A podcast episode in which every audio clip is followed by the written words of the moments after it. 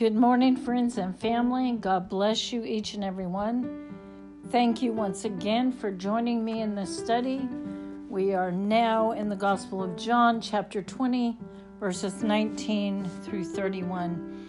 And I actually am so excited. I have I have loved John. I love every every book in the Bible, but um, I think I in fact, I know I have one more chapter of John. We're going to do chapter 21.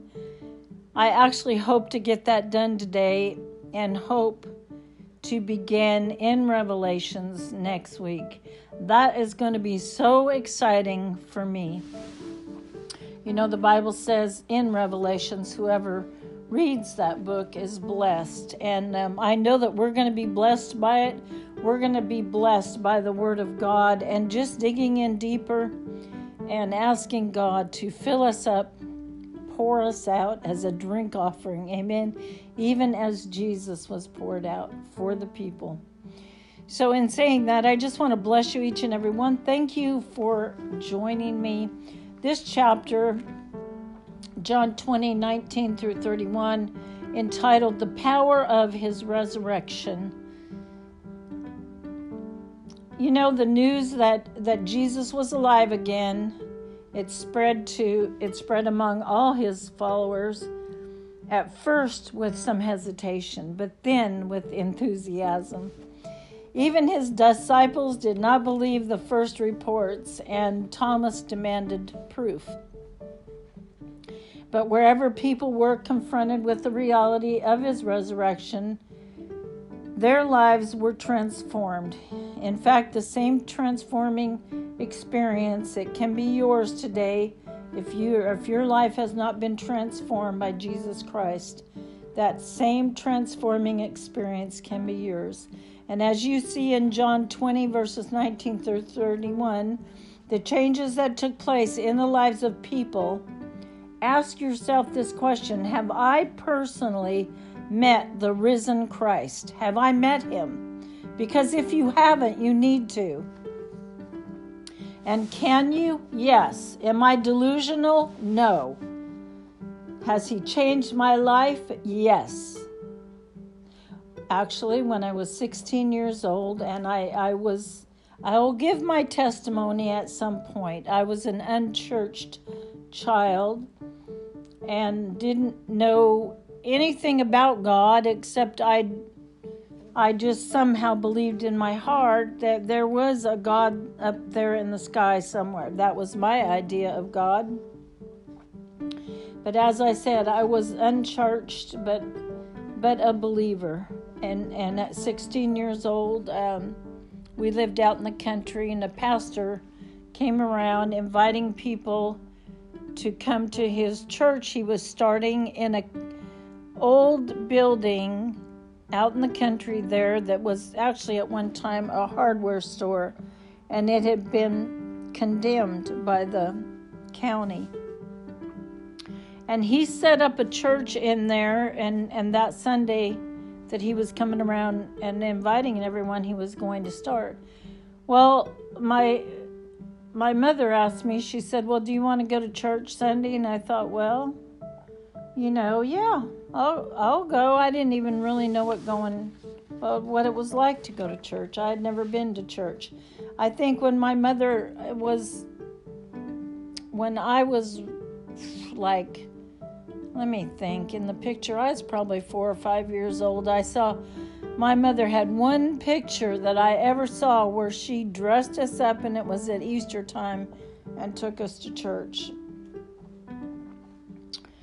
So that so that's my story. But I'm telling you what, at 16 years old that morning, that very first morning in a church, having never heard the gospel, having never known the Lord, I, the presence of God just came over me and filled my life.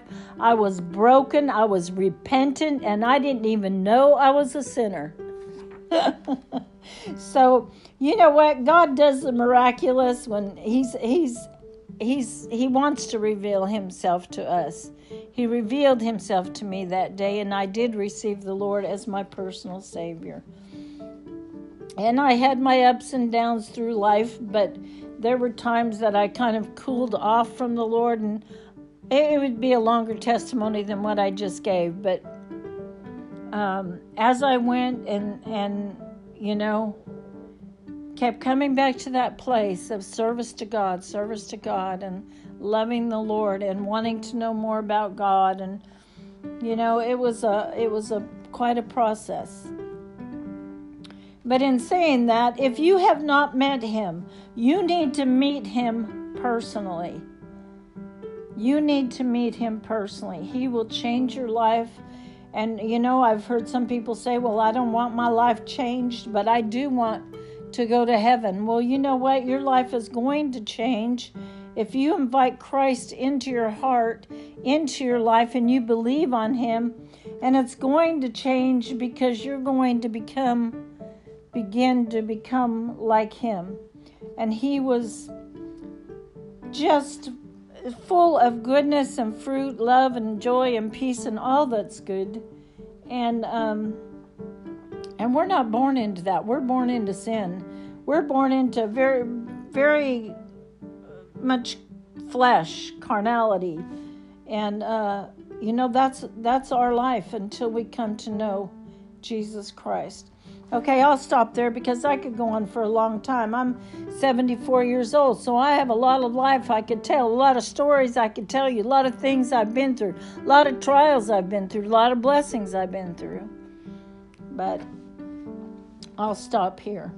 So, anyway, in chapter 20, verses 19 through 25, our Lord rested in the tomb on the Sabbath and rose from the dead on the first day of the week. Many people, they sincerely they call Sunday the Christian Sabbath, but most of us know that Sunday is not the Sabbath day, actually. The seventh day of the week, the Sabbath day, the Sabbath commemorates God's finished work of creation. And I, I believe it was on Saturday, not Sunday.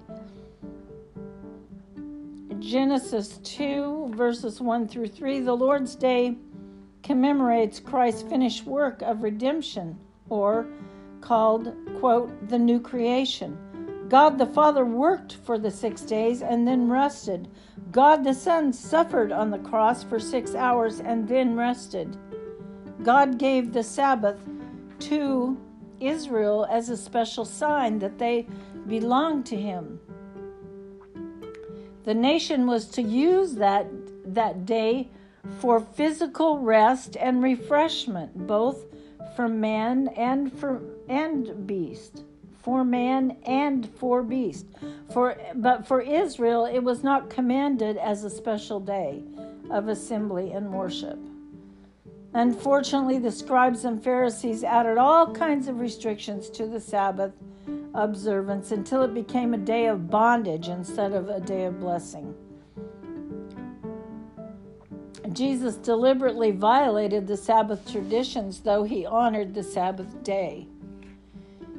There were at least five resurrection appearances of our Lord on that first day of the week. He uh, appeared to Mary Magdalene, he appeared to the other women that's what they're called in the Bible in Matthew 28. He appeared to Peter. He appeared to to um, let's see, the two Emmaus disciples, and he appeared to the disciple. The dis- all the disciples. See John 20, minus Thomas. Thomas was not there. The next Sunday, the disciples met again, and Thomas was with them. So it would appear that the believers from the very first they met together on Sunday evenings, which came to be called the Lord's Day if you look up Revelations 1 verse 10. It appears that the early church met on the first day of the week to worship the Lord and commemorate his death and resurrection. The Sabbath was over when Jesus arose from the dead. He arose on the first day of the week. See Matthew 28, 1, see Luke 24 1, and see John 20, verse 1.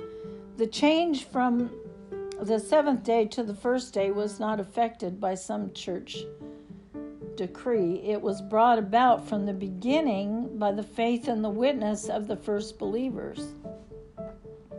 For centuries, the Jewish Sabbath had been associated with law six days of work, and then you rest. But the Lord's Day, the first day of the week, is associated with grace. So, first there is faith in the living Christ, then there will be works. There's no evidence in Scripture that God ever gave the original Sabbath command to the Gentiles or that it was repeated for the church to obey. Nine of the Ten Commandments are repeated in the church epistle, but the Sabbath commandment is not repeated. Paul makes it clear that believers must not make, quote, special days a test of fellowship or spirituality. See Romans 14 5 and Colossians 2 16 through 23. So, how did our Lord transform his disciples' fear into courage? For one thing, he came to them, and we don't know where these ten frightened men met behind locked doors, but Jesus came to them and reassured them in his resurrection body. He was able to enter the room without opening the doors. It was a solid body, for he asked them to touch him, and he even ate some fish. But it was a different kind of body, one that was not limited by what we call the laws of nature. It's remarkable that these men were actually afraid. The women had reported to them that Jesus was alive and the two Emmaus disciples had added their personal witness, it's likely that Jesus had appeared personally to Peter sometime that afternoon, though Peter's public restoration would not take place until later in John 21, and that's the next chapter that we'll do to complete the Gospel of John. No wonder Jesus uh, reproached them at that time was their unbelief, with their unbelief and their hardness of heart. See Mark 16 14. But his first word to them was the traditional greeting, Shalom, peace. He would have rebuked them for their unfaithfulness and cowardice the previous weekend, but he did not. He hath not dealt with us after our sins the Bible says in Psalms 103, nor rewarded us according to our iniquities.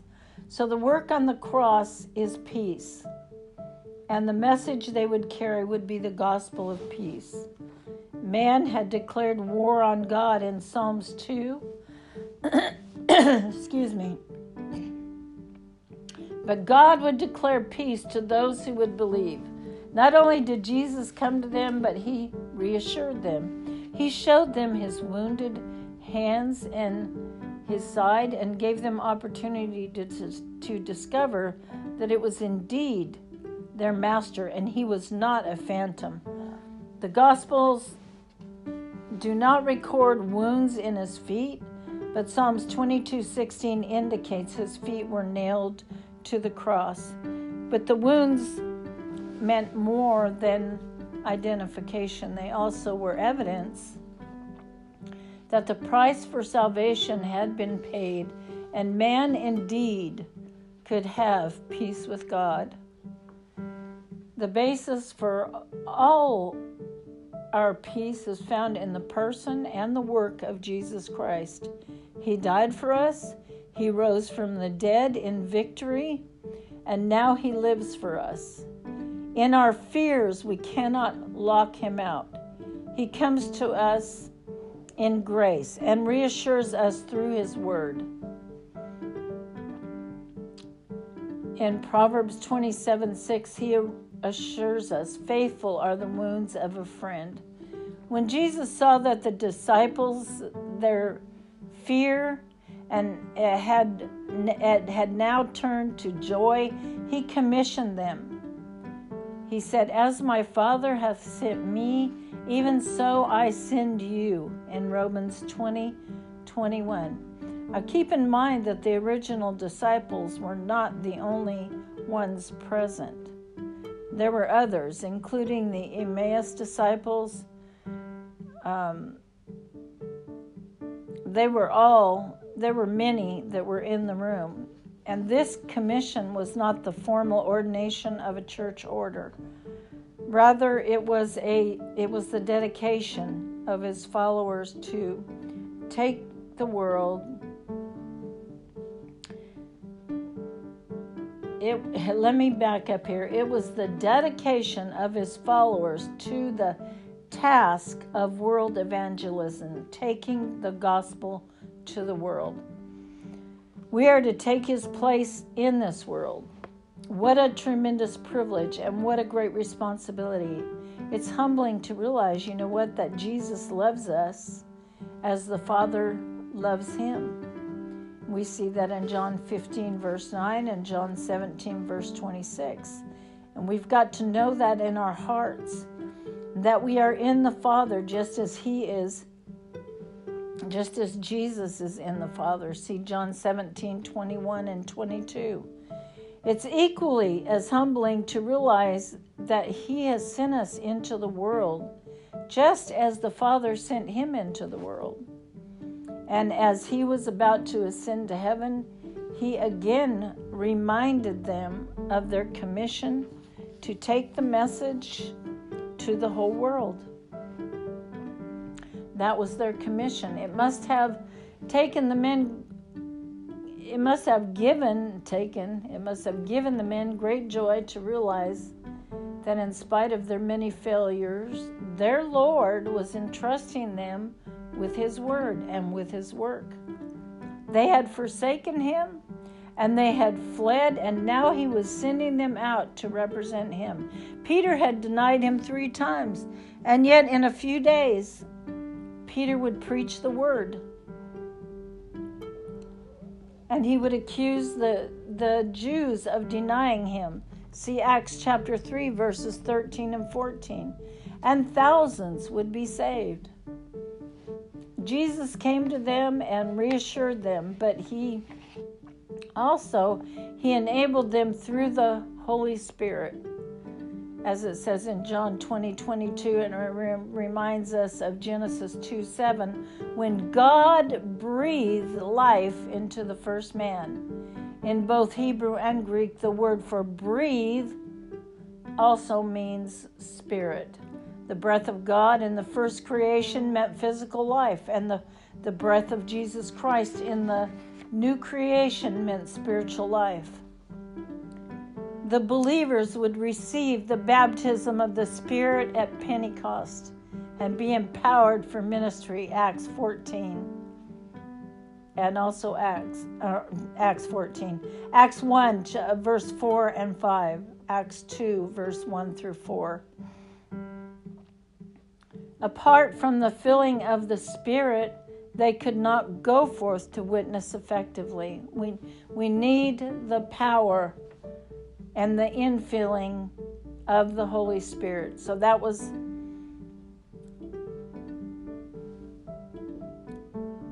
that is so much a part of being born again. We have to have that power and it, will only come. Jesus said, you know, that he was going to way away, but he would leave us the Comforter, who is the Holy Spirit. The Spirit had dwelt with them in the person of Christ, but now the Spirit would be in them. So look up John 14, verse 17. And then in verse 23 of John 20 must not be interpreted to mean that Jesus gave to a, a, select body of people the right to forgive sins and let people into heaven. That's not true. That's Jesus had spoken similar words before in Matthew 16 19, but he was not setting aside disciples and their successors as a quote spiritual elite to deal with the sins of the world. No, not at all. Remember, there were others in the room besides the disciples, and Thomas was missing a correct understanding of the Greek text helps here. And there was a Greek scholar, Dr. Kenneth Wuest, that translates Matthew 16 19. Quote, they have been previously forgiven. So, as the early believers went forth into the world, they announced the good news of salvation. If sinners would repent and believe on Jesus Christ, their sins would be forgiven them. And then in Mark 2 7, it says, Who can forgive sins but God only? So, all that the Christian can do is announce the message of forgiveness, and God performs the miracle of forgiveness. If sinners will believe on Jesus Christ, we can authoritatively declare to them that their sins have been forgiven. But we are not the ones who provide the forgiveness. But now their fears had vanished. They were sure that the Lord was alive and that He was caring for them. So they gained some courage back and they had both the peace with God and peace and the peace of God. See Philippians 4 6 and 7. So they had a high and a holy commission and the power provided to accomplish it. They'd been given the great privilege of bearing the good news of the gospel, the good news of forgiveness to the whole world. All they now had to do was tarry at Jerusalem until the Holy Spirit would be given. Now, in verses 26 through 28, why was Thomas not with the other disciples when they met on the evening of Resurrection Day? You know, that is a question in everybody's mind. Why wasn't he there? Was he so disappointed that he didn't want to be with his friends? When, when we're discouraged and we're defeated, that's actually when we need our friends all the more. And solitude only feeds discouragement and helps it grow into self pity, which is even worse. Maybe Thomas was afraid, but John 11 16 seems to indicate that he was basically a courageous man. He willing to go to Judea and die with the Lord. And then in John 14, 5, it reveals that Thomas was a spiritually minded man who wanted to know the truth and was not ashamed to ask questions. So there seems to have been a pessimistic outlook in Thomas. I just see that as he was, my personally, my thought was that he was really down and depressed and that he was just trying to be able to um, you know, settle everything in his mind as to what had happened. Things, he was trying to just get it all together. We call him Doubting Thomas, but you know, uh, Jesus did not rebuke him for his doubts. He rebuked him for unbelief, not for his doubts. The Bible says, Be not faithless, but believing. And uh, doubt is often an intellectual problem we want to believe, but the faith is overwhelmed maybe by problems and questions. Unbelief is a moral problem. We simply will not believe. So, what was it that Thomas could not believe? The reports of the other Christians that Jesus Christ was alive? The verb said, the verb quote, said in John 20 25 means that the disciples kept saying to him that they had seen the Lord Jesus Christ alive. No doubt the women And the Emmaus pilgrims also added their witness to this testimony because they had seen him also. On the one hand, we admire Thomas for wanting personal experience, but on the other hand, we must fault him for laying down conditions for the Lord to meet. Like most people in that day, Thomas, he had two names. Thomas is Aramaic, and Didymus is Greek, and they both mean twin. So, you know, people ask, well, who was Thomas's twin? We don't know, but sometimes you and I feel like as if it might be us that might be his twins. How often we have refused to believe and have insisted that God prove himself to us. Think about that because all of us have done it at one time or another, or maybe many times. But Thomas is a good warning to all of us not to miss meeting with God's people on the Lord's day as see Hebrews 10 22 through 25. Because Thomas was not there, he missed seeing Jesus Christ. Hearing his words of peace and receiving his commission and gift of spiritual life. He had to endure a week of fear and unbelief when he could have been experiencing joy. He could have been experiencing peace during that, that week. But remember, Thomas, when you are tempted to stay home from church, remember Thomas. And I have a testimony about that. I might share right here, real fast. Um, Yeah, let Thomas be your reminder when you're tempted to stay home from church. You know, I, I just was recalling a time as I'm reading this where I felt so uh, much like staying home from church. I was going through a lot, uh, going through quite a trial, was very discouraged and um, troubled about some things that I was going through. I was downright discouraged and depressed, to be honest.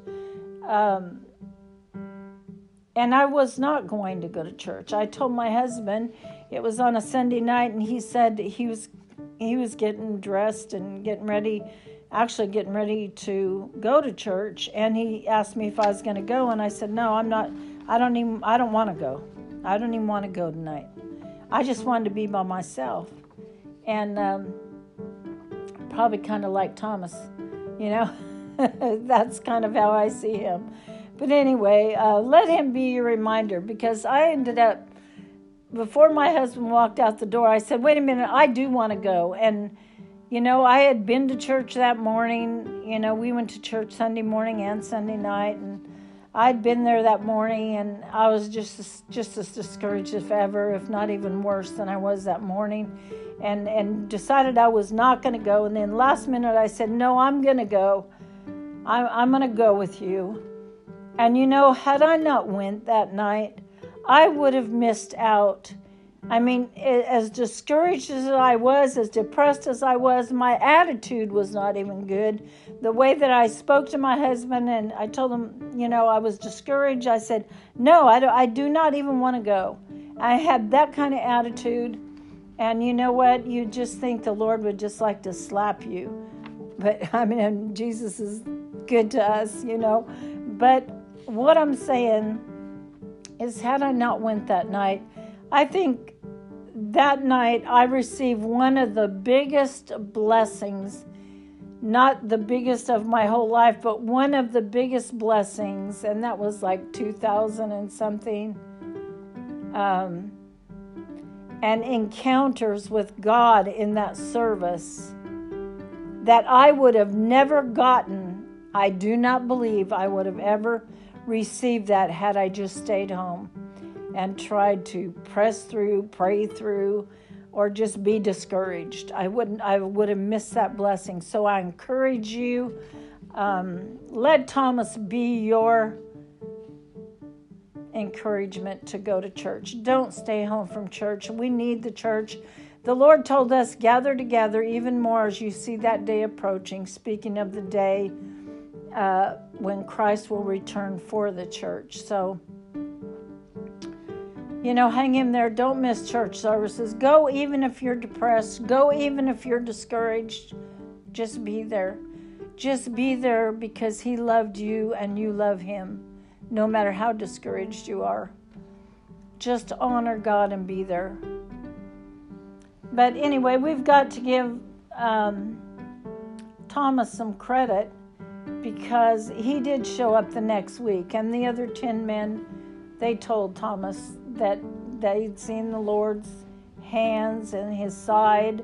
So Thomas made made that the test. Thomas had been where uh, there when Jesus raised Lazarus, so why should he question our Lord's own resurrection? But he still wanted proof. Quote, seeing is believing. Thomas's words help us to understand the difference between doubt and unbelief. You know what? Doubt says, I cannot believe. That's what doubt says. There are too many problems. But unbelief says, I will not believe unless you give me the evidence I ask for. In fact, the Greek text there is a double negative. It says, I positive excuse me, I positively will not believe. Jesus had heard Thomas's words. Nobody had to report them to him. So the next Lord's Day, the Lord appeared in the room. Again, all the doors are locked, I'm telling you. And Jesus walked right through doors and walls. Anyway, and he dealt personally with Thomas and with Thomas's unbelief. But he still greeted him with shalom, peace. So even Thomas's unbelief could not rob the other disciples of their peace and their joy in the Lord. How gracious our Lord is to stoop to our level of experience in order to lift us where we ought to be. You know, my mind keeps going back to that moment that I, I went to that church that Sunday night when I I had been going through some severe trials. My mother had been real sick. I was tr- driving back and forth about 50 or 60 miles a day to try to help my mother. I was going through some um, a type of a hormone imbalance and I uh, was having some panic attacks. And believe me, it was hard to press through all that um, in through prayer, through fasting and prayer, and just seeking the Lord. But I'm telling you what, uh, it brings tears to my eyes, even right now as I think about it. The goodness of God, that going through that, He met me that night at church when when it was a night where you know what, I did not even want to go, but I went. I went like a last minute decision. And I went in a bad attitude. That was even worse. But he met me there. You know what? He meets us right at the point of our needs. So wherever you're at right now, where you know, if you're in depression, if you're in fear, if you're in unbelief, wherever you're at right now, he will meet you there. Just go. Go to your secret place. Be available to him. Make yourself available. Okay, before I get too far off track, the Lord granted Gideon the tests of faith that he requested in Judges chapter 6, verse 36 through 40. And he granted Thomas his request as well. There's no record that Thomas ever accepted the Lord's invitation. And when the time came to, to prove his faith, though, Thomas needed no more proof. Our Lord's words translate literally, quote, stop becoming faithless, but become a believer. Jesus saw a dangerous process at work in Thomas's heart, and he wanted to put a stop to it. The best commentary actually on this is Hebrews 3, where God warns us against an evil heart of unbelief in Hebrews 3, verse 12. It's not easy to understand the psychology of doubt and unbelief. Possibly it's linked to personality traits. That's kind of what I, I was thinking about Thomas. It was a part of his personality trait, is why he, he needed that time to process things. I'm a lot like that. Maybe that's why I saw it that way. I need time to process things. If, if like a while back, a doctor told me I had to have a certain uh, biopsy, and it's like, you know, I'm not doing anything until the Lord tells me to do it. For one thing, I'm not doing it till I have peace. And I knew I'd have to pray and hear what God said about it before I would uh, submit myself to that doctor. So, um, when I had peace, which I, I took, I did not make a decision that day. I went home. I spent about a week in prayer and seeking the Lord, and then I woke up one day and I had the I had the peace of God. It's like go get the the biopsy and get it over with and get it behind me. See what you're facing and get on with life. You know we ain't got time for this stuff. I'm probably not supposed to say ain't, but apologies for that. Some people are more trustful than others. You know, say perhaps Thomas was so depressed that he was, he maybe he was ready to quit. So he threw out a challenge. There goes my phone. So he throws out a challenge and never really expected Jesus to accept it. At any rate, Thomas was faced with his own words and he had to he had to make a decision in John 20 29. John 20 29 indicates that Thomas's testimony did not come from his touching Jesus. Hear me on this, but from his seeing Jesus. Amen. Quote, he said, My Lord and my God is the last testimony that John records to the deity of Jesus Christ. The others are John the Baptist, Nathanael, Jesus himself, Peter, the healed blind man, Martha, and of course, John himself. It's an encouragement to us to know that the Lord had a personal interest in and and a personal concern for doubting Thomas. He wanted to strengthen his faith. He did not want him to doubt, and he did did want, not want him to go down that path of depression or discouragement. He wanted to strengthen his faith and include him in the blessings that lay in store for his followers. Thomas reminds us that unbelief robs us of blessings and it robs us of opportunities. And it may sound sophisticated and, and intellectual to question what Jesus did, but such questions are usually evidence of hard hearts, not of searching minds. So Thomas represents a scientific approach, so to speak, to life. And it did work. It did, or it did not work. After all, when a skeptic says, I will not believe unless, he's already admitting that he does believe. For one thing, he believes in the validity of the test or experiment that he has devised. So, if he can have faith in his own scientific approach, why can he not have faith in what God has revealed? Amen to that. We need to remind ourselves that everybody lives by faith. The difference is in the object of that faith. Christians put their faith in God and His Word, while unsaved people put their faith in themselves. Let me say that one more time in case somebody did not hear me. The difference is in the object of that faith. Christians put their faith in God and His Word, while unsaved people put their faith in themselves. In John chapter 20, verses 29 and 31, John could not end his book without bringing the resurrection miracle to his own readers. So, you know, we can't look at Thomas and the other disciples and envy them as as though the power of Christ's resurrection could never be experienced in our lives today, because it can be.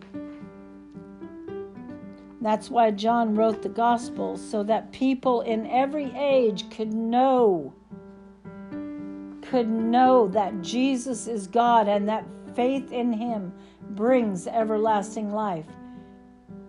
It is not necessary to see with our eyes Jesus Christ in order to believe. Yes, it was a blessing for the early Christians to see the Lord and to know that He was alive. But this is not what saved them. They were saved not by seeing, but they were saved by believing. So the emphasis throughout the Gospel of John is on believing. There are nearly 100 references in the Gospel of John to believing on Jesus Christ. You and I today cannot see Christ, nor can we see him perform miracles and signs and wonders that John, the ones that John wrote about in his book. But the record is there, and that is all that we need is that record. We just need to believe it. So then faith, I go back to that again. So then faith cometh by hearing, and hearing by the word of God. Romans 10 17. So then faith cometh by hearing, and hearing by the word of God. Praise the Lord. Is it not wonderful to hear about the Word of God. Is it not wonderful to read the Word of God and hear it with our ears? As you read John's record, you come face to face with Jesus. How he lived, what he said, and what he did. All the evidence points to the conclusion that he is indeed God come in the flesh, the Savior of the world. The signs that John selected and described in his book are proof of the deity of Christ. They're important, but sinners are not saved by believing in miracles, they are saved by believing on Jesus Christ. You can believe in miracles all you want, but it doesn't make you born again. You're not saved by believing in miracles. We're saved by believing on Jesus Christ and what Jesus did at Calvary. Many of the Jews in Jerusalem believed on Jesus because of his miracles. But Jesus, he did not believe in them. See John 2 23 through 25. Great crowds followed Jesus because of his miracles. John 6, verse 2. But in the end, most of them left him for good. John 6 66. Even the religious leaders who pl- plotted his death believed that he did miracles. But this, quote, faith did not save them. Let's keep that in mind. That kind of faith did not save them. Faith in his miracles should lead to faith in his word and to, to personal faith in Jesus as Savior and Lord. Jesus himself pointed out that faith in his works or his miracles was but the first step toward faith in the Word of God. So it's a good thing to have faith in those miracles and, and the good works because it's going to lead you to faith in the Word of God.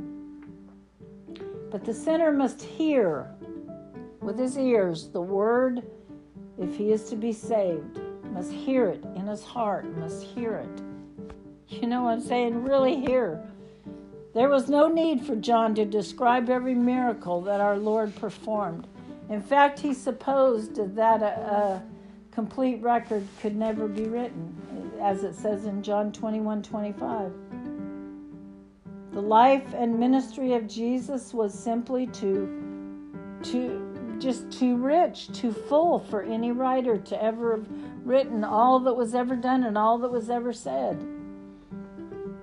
But a complete record is not necessary anyway. All the basic facts are here for us to read and for us to consider. There is sufficient truth for any sinner to believe and be saved in the Bible. The subject of John's gospel is Jesus is the Christ the Son of God. he presented a threefold proof of this our Lord's works, our Lord's walk, and our Lord's words. So, in this gospel, you see Jesus performing miracles, you watch him living a perfect life in the midst of his enemies, and you hear him speaking words that nobody else could speak. Either Jesus was a madman or he was deluded, or he was all that he claimed to be. And while some of his enemies did call him deranged and deluded, the majority of people who watched him and, and the majority that listened to him concluded that he was unique, unlike anyone else they had ever known. How could a madman or a deluded man accomplish what Jesus accomplished? When people trusted him, their lives were transformed. That doesn't happen when you trust a madman or a deceiver. He claimed to be God come in the flesh, the Son of God, the Savior of the world. And that is what he is. John was not content simply to explain a subject, he was an evangelist who wanted to achieve an object. He wanted his readers to believe in Jesus Christ and be saved. He was not writing a biography to entertain or a history to enlighten people. He was writing to change men's lives. Take the word life, quote, life. Life is one of John's key words. He uses it at least 36 times in his gospel. Jesus offers sinners abundant life and eternal life, and the only way that, that they can get it is through personal faith in Him. If sinners need life, then the implication is that they are dead. And the Bible says in Ephesians 2, it says, And you hath he quickened, or made alive, or resurrected, who were dead in trespasses and sins so you who don't believe need to hold on to this scripture.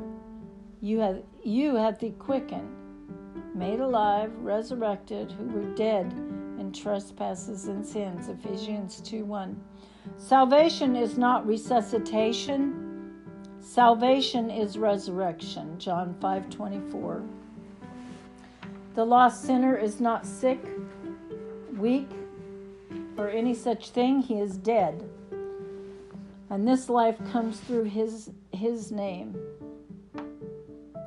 Only through Jesus' name. There's only one way. In John's gospel, the emphasis is on his name. Quote, I am, all the way through the Gospel of John. Jesus makes seven great I am statements in this gospel, offering the last excuse me, offering the lost sinner all that he needs. Eternal life is not, say, endless time, for even lost people are going to live forever in hell. Eternal life means the very life of God experienced today. It is a quality of life, not a quantity of time. It is the spiritual experience of heaven on earth today.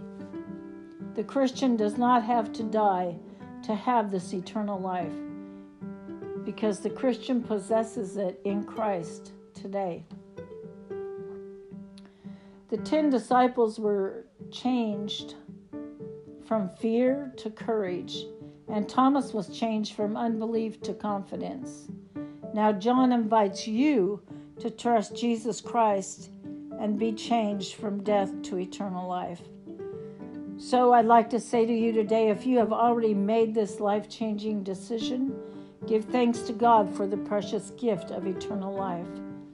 But if you have never made this decision, it's time to do so right now because time is short and Jesus is coming soon. He that believes on the Son. Let me close with this verse, John 3:36. He that believeth on the Son hath everlasting life, and he that believeth not the Son shall not see life, but the wrath of God abideth on him. So, in saying that, I'm going to close, but in closing, let me say that, Father, I just ask you for each and every one that just heard this message of the gospel in chapter 20.